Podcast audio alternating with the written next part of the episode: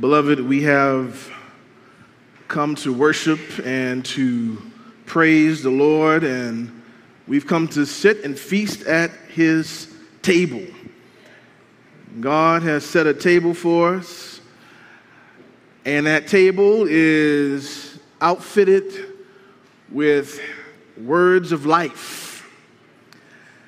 And to that end, we want to open up God's word this morning to the prophecy of Isaiah chapter 55. Isaiah 55, we will lift up verses 1 through 7. So while we're turning, while we're looking, I just have a question for y'all. Are y'all happy to be here this morning? Are y'all happy to be in the God's house? And I can testify this morning that I can sing with James Cleveland. I'm glad that the storm has passed over. Yeah, the storm has passed over. Hallelujah. Isaiah 55, 1 through 7. Let us give attention to God's word. Come, everyone who thirsts, come to the waters. And he who has no money, come buy and eat. Come, buy wine and milk without money and without price. Why do you spend your money for that which is not bread, and your labor for that which does not satisfy? Listen diligently to me, and eat what is good, and delight yourselves in rich food. Incline your ear and come to me.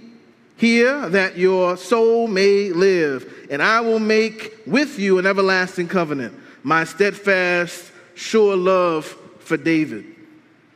Behold, I made him a witness to the peoples, a leader and commander for the peoples. Behold, you shall call a nation that you do not know, and a nation that you did not know shall run to you because of the Lord your God and of the Holy One of Israel, for he has glorified you.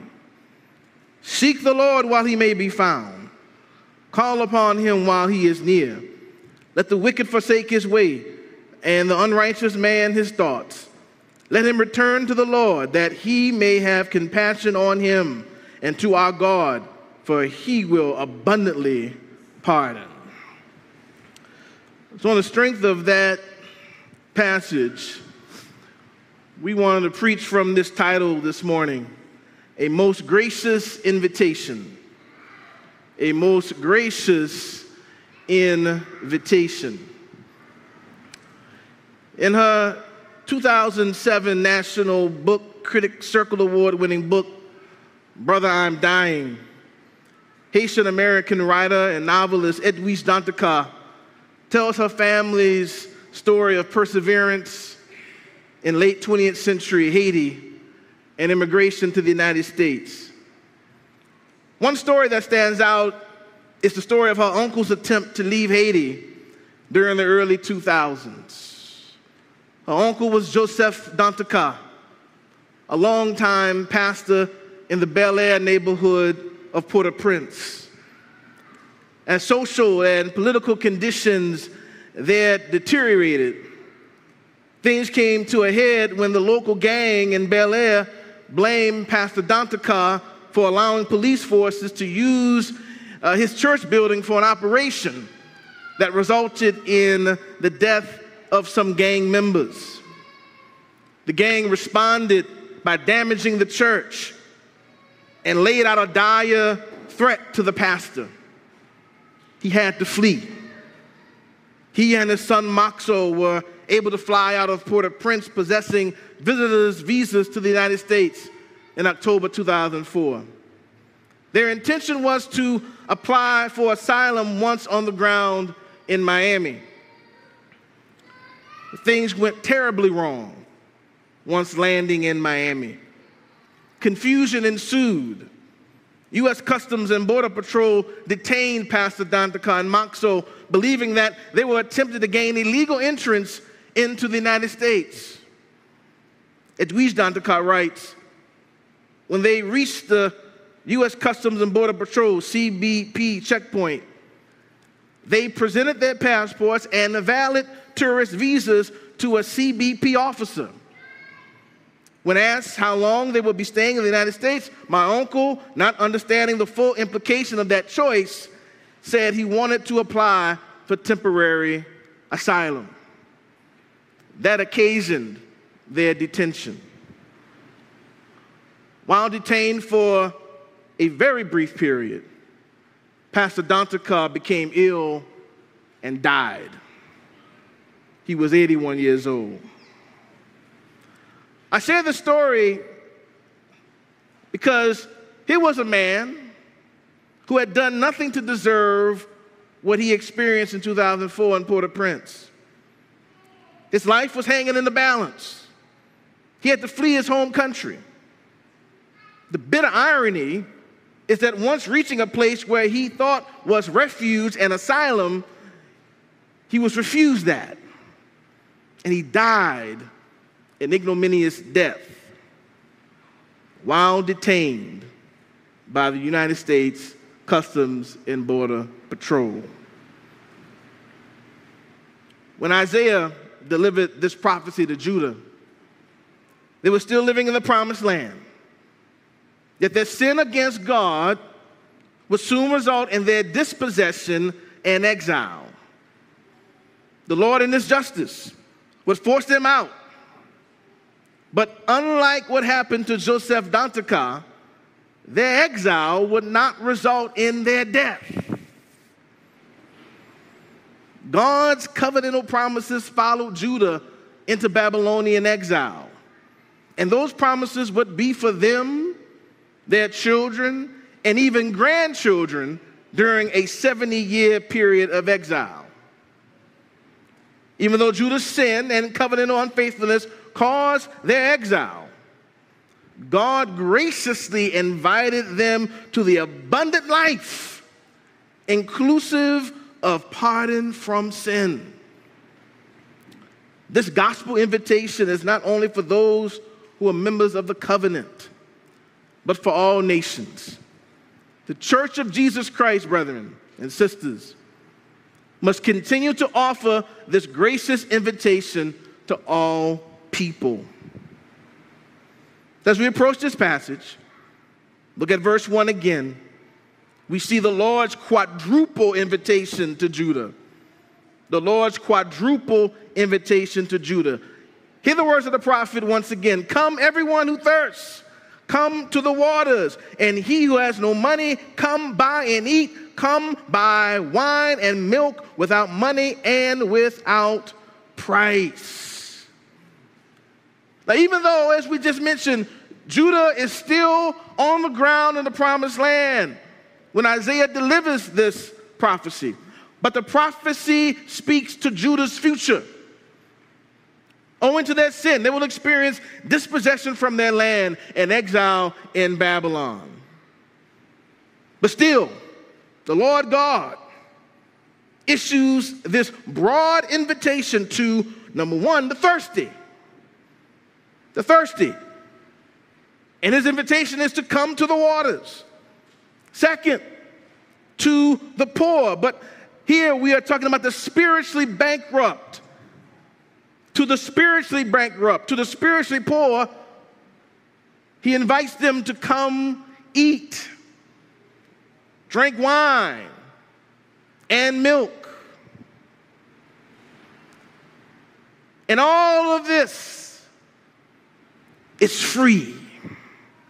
It's all free. And this is the Lord extending His grace, His magnanimity, His generosity.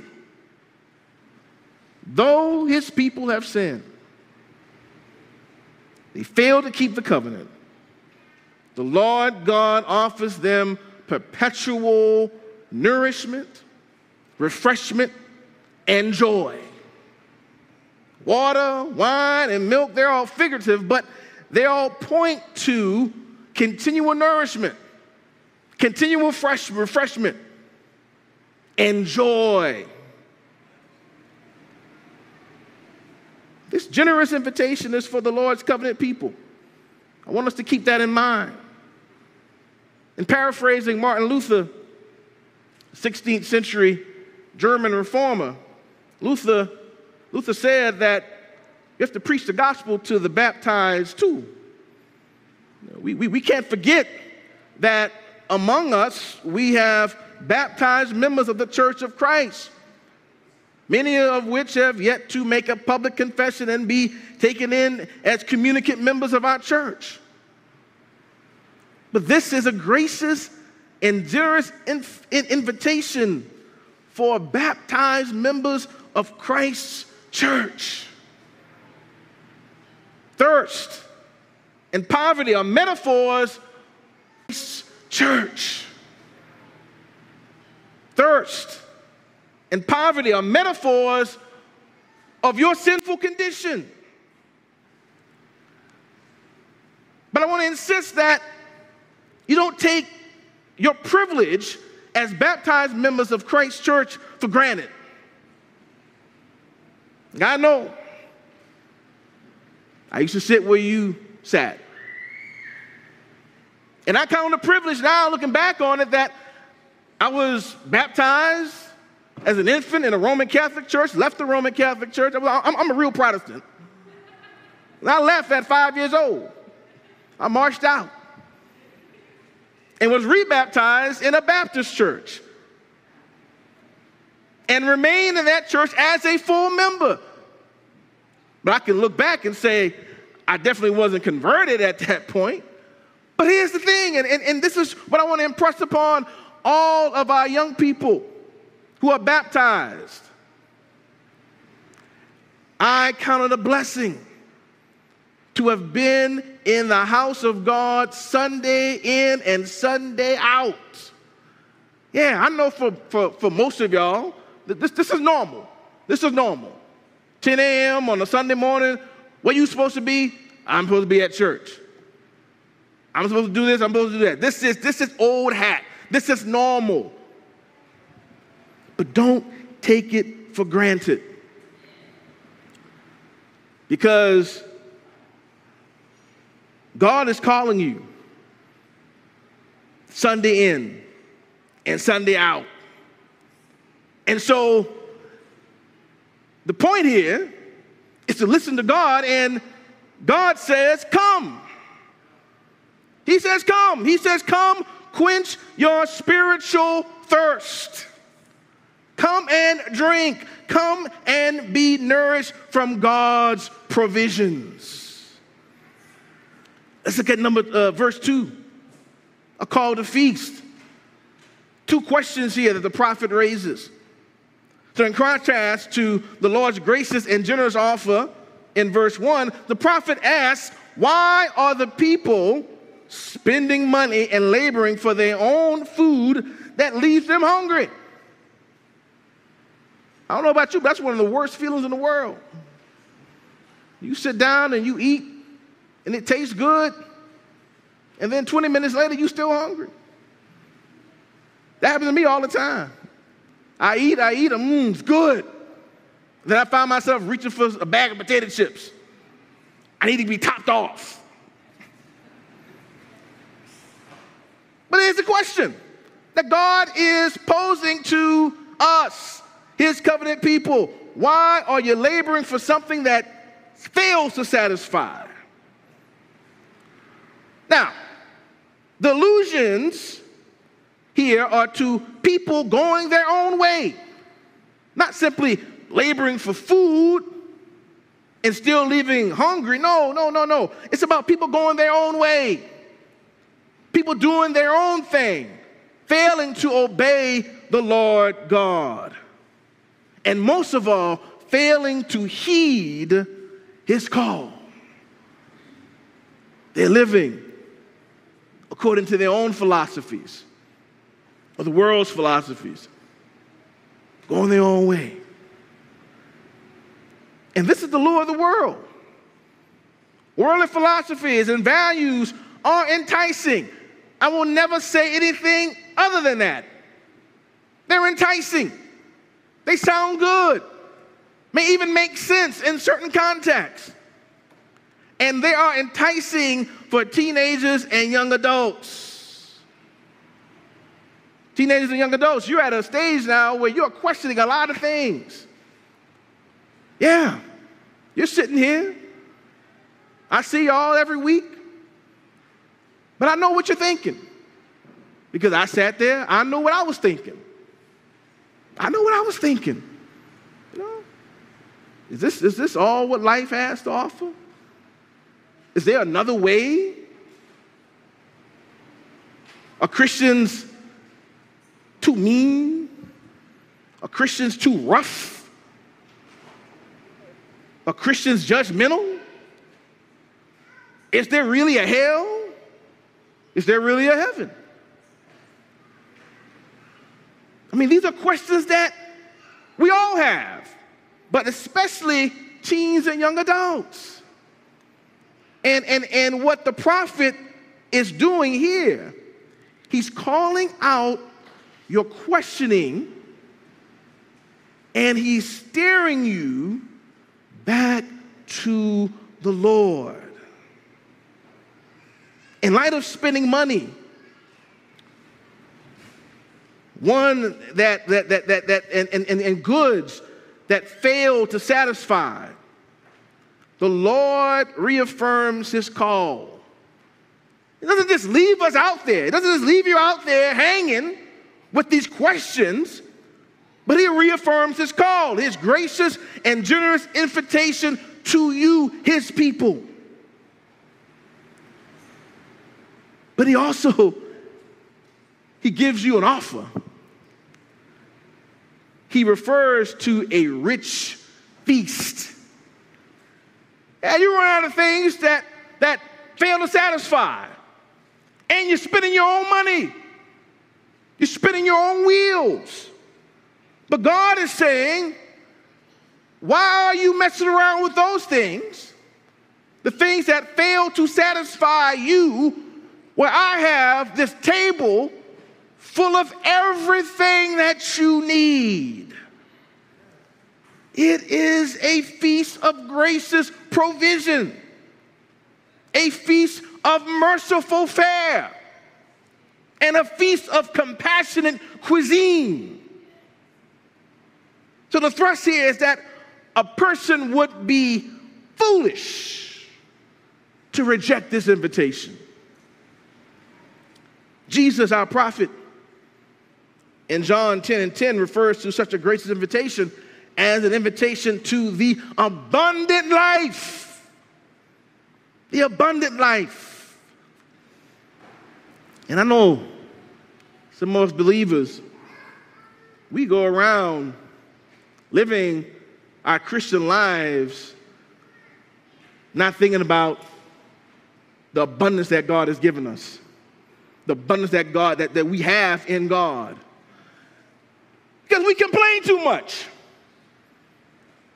We worry too much. We nitpick too much. We point fingers too much. And that's not the abundant life. That is not the abundant life. And I know there are trials that come and legitimate worries that we have. But do we believe that God, through Christ, has given us abundance. And are we living out of that abundance? Because not only is the world watching us, but so are our covenant children and our covenant teenagers. They're watching us. They're watching us. They are watching us. So if we want to put legs and feet to what we believe, especially based on what Jesus offers us, then we have to live in that abundance.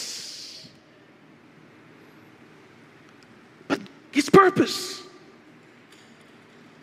Christ's purpose, is to give all who believe, no matter who you are, where you come from, what you look like, how much money you got, the lack of money you got. His purpose is to give all who believe in him this abundant life. And yes, tie it back into Isaiah the spiritual milk, the spiritual water, the spiritual wine, all kinds of spiritual food, all kinds of spiritual nourishment Jesus has in his hands to offer to you.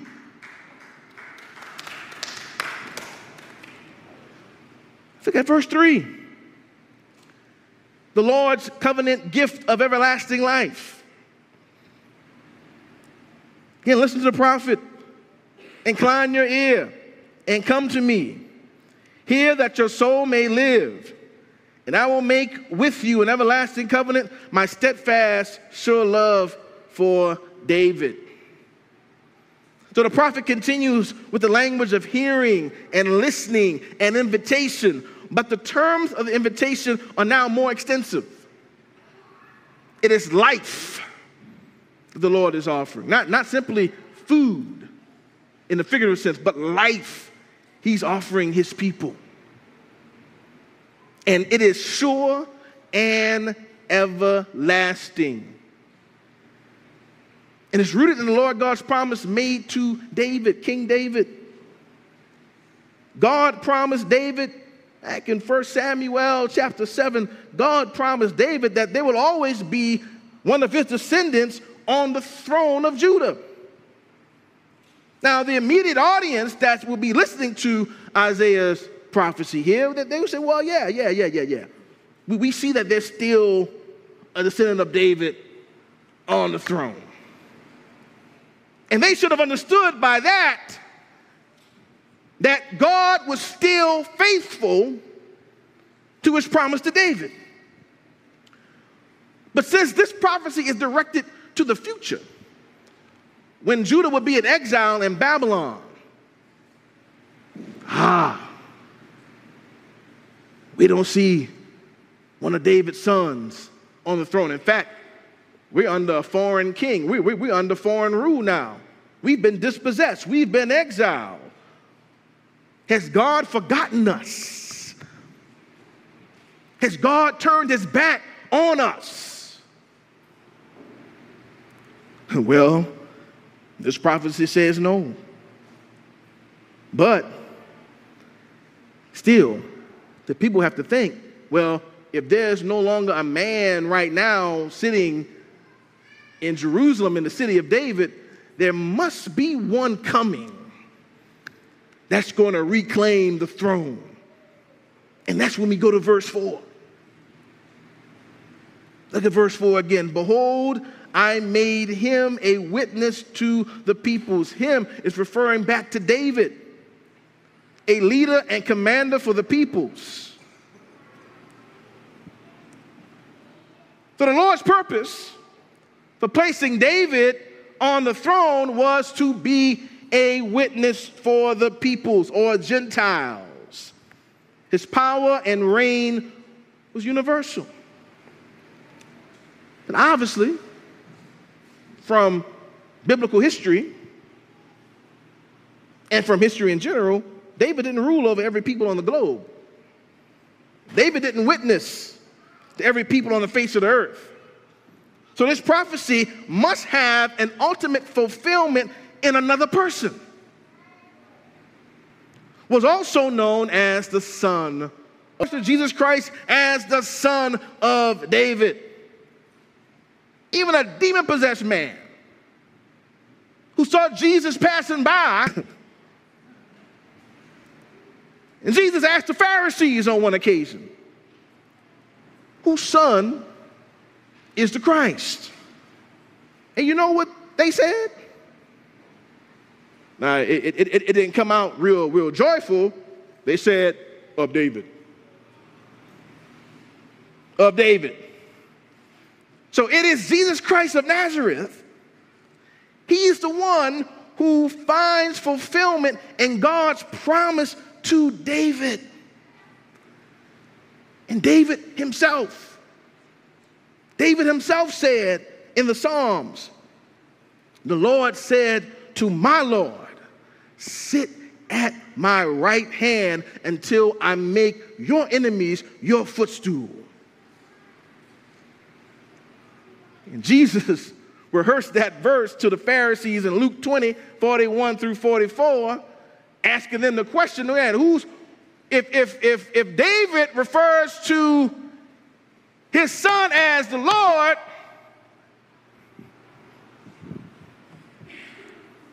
then who you looking at right now is the son of David. is the Lord that David spoke about in the Psalms. So it is Jesus who was a witness to Jews and Gentiles alike. He is a leader and a commander. He leads his people in the way of God. He commands his people to love God and their neighbor. And he calls people to believe the gospel. Yeah. But look at verse 5. Not only is, is David, the son of David, who find fulfillment in Jesus Christ, a witness, but also Judah has been positioned as a witness to the nations. Judah's witness to the nations, verse 5. Behold, you shall call a nation that you do not know, and a nation that did not know you shall run to you because of the Lord your God and of the Holy One of Israel, for he has glorified you. So the prophet shifts from David's witness to Judah's witness. Their call is not only to feast abundantly, I want to say that again. Their call is just not to feast abundantly, but they are to invite other people to the feast. and the Lord had, and the Lord will glorify them for that purpose. To the Lord's people are people who seek to invite the world to the gospel feast. And in this sense, the church is blessed. The church is at the hoard the blessings of God's grace and generosity. The church is to be generous with these blessings. So often, to the church's chagrin, to the church's shame, there have been debates about whether or not the church should be evangelical in the sense of broadcasting the gospel to all people. Churches have split on that. Can you imagine that? I think some of y'all can. Because some of y'all come from those types of churches. I'm not using those types in a pejorative sense, but just making clear the historical record. The historical record of the church, especially 19th, 20th, and even now in the 20th, 21st century, has been, I would say, checkered in, in the sense of, of, of, of being evangelical, in the sense of, of graciously and generously sharing the gospel with people who are outside of the church. And let me say, brothers and sisters, that where we stand right now, especially in this country, the witness of the church has been soiled by people who call themselves Christians, being censorious, being sexist, being racist, misogynistic, enemies to the poor, what have you. It's checkered. We've got to be honest with ourselves. And we have to take a critical look at the church as a whole. Church is too mired in politics. I thought I'd get at least one witness there. The church is too mired in politics. The church is too mired in power.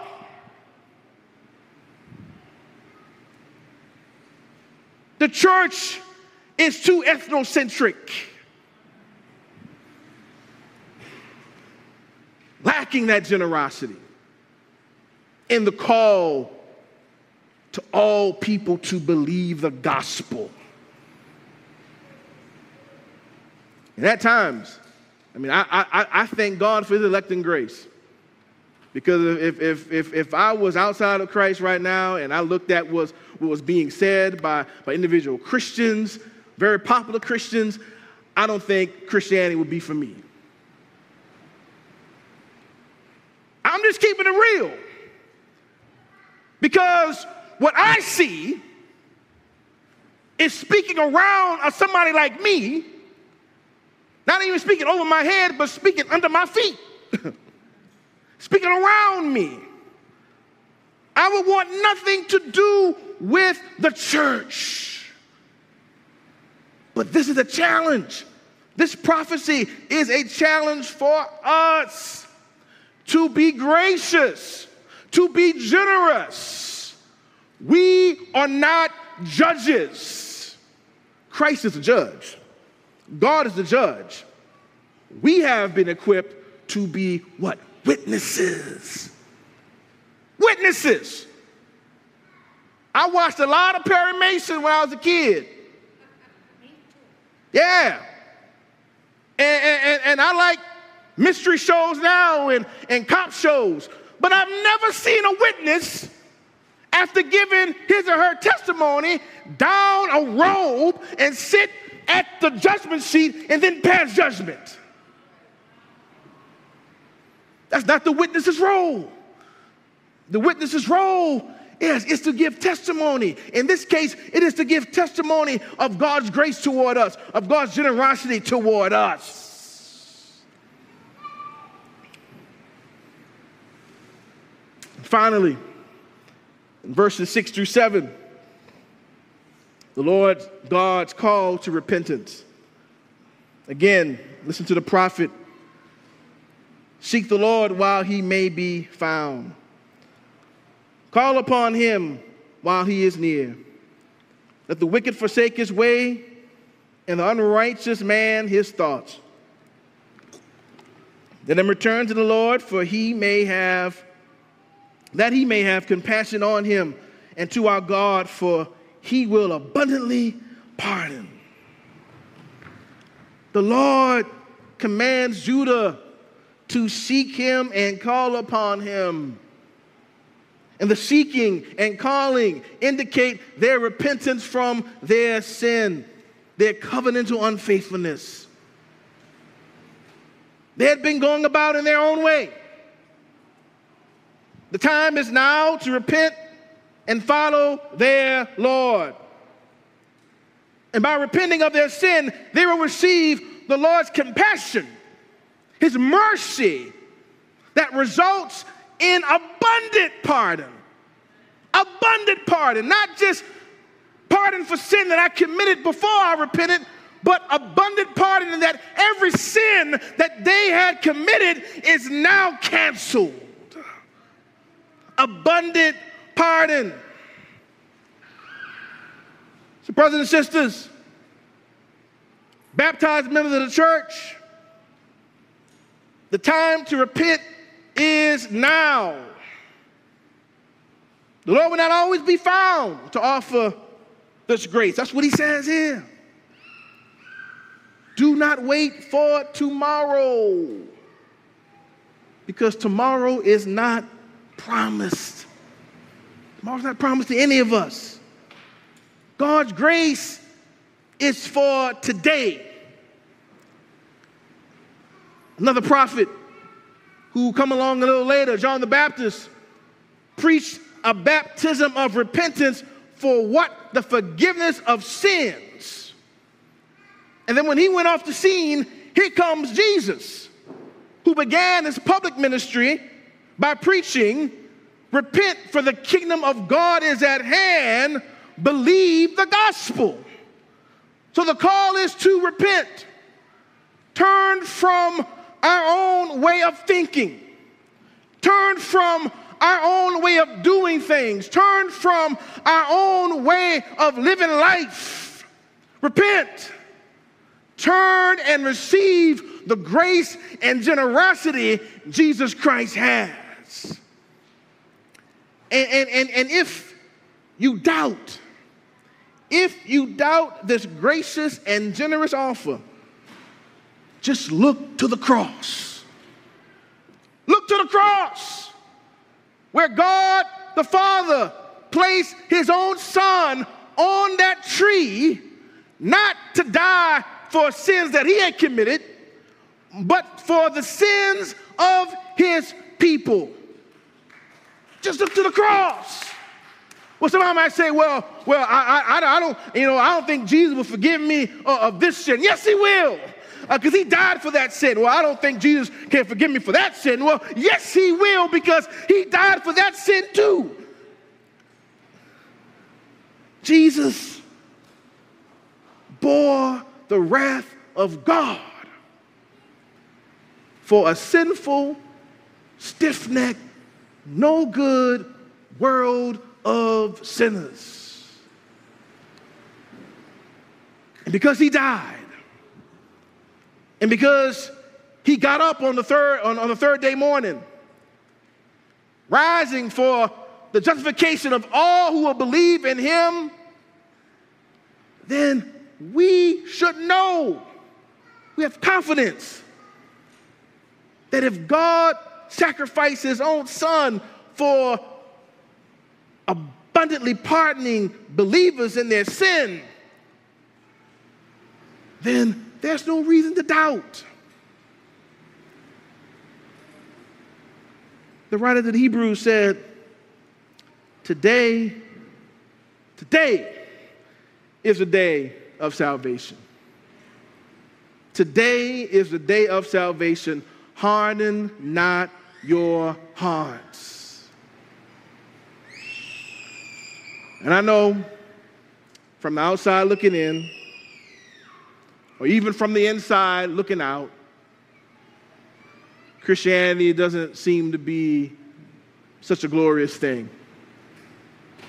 So much strife, so much bickering, so much back and forth. And I understand that.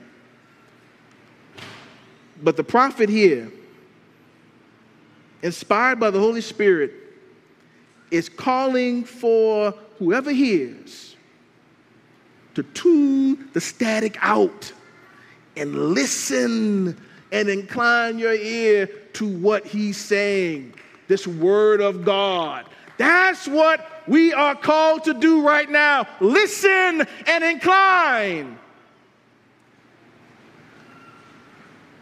Why would you continue to work for stuff that don't work for you? stuff that'll leave you dissatisfied and empty. God, through Christ, his work on the cross on behalf of sinners, has a table of every imaginable, delectable fruit, vegetable, meat, what have you. It's right there for the taking. Believe the gospel today. And you'll be invited to that table. All your sins, every last one of them, be forgiven. What more? What more can we ask for? What more can we ask for in this day and age? Let us pray. Our Lord, our God, we are amazed at your generosity. We are amazed at your love. We're amazed at your grace that you are willing to forgive people their sins. And in your justice, Lord, you sent your son to that cross. Jesus, Jesus drank from the bitter cup on that cross on behalf of a world of sinners, on behalf of his people. So, Lord, we pray that someone, some, some people today would hear your voice loud and clear and would come to the waters who would come, buy and eat, who would come and drink milk and wine, and to turn from their sins and receive abundant pardon even right now. In Jesus' name we pray. Amen.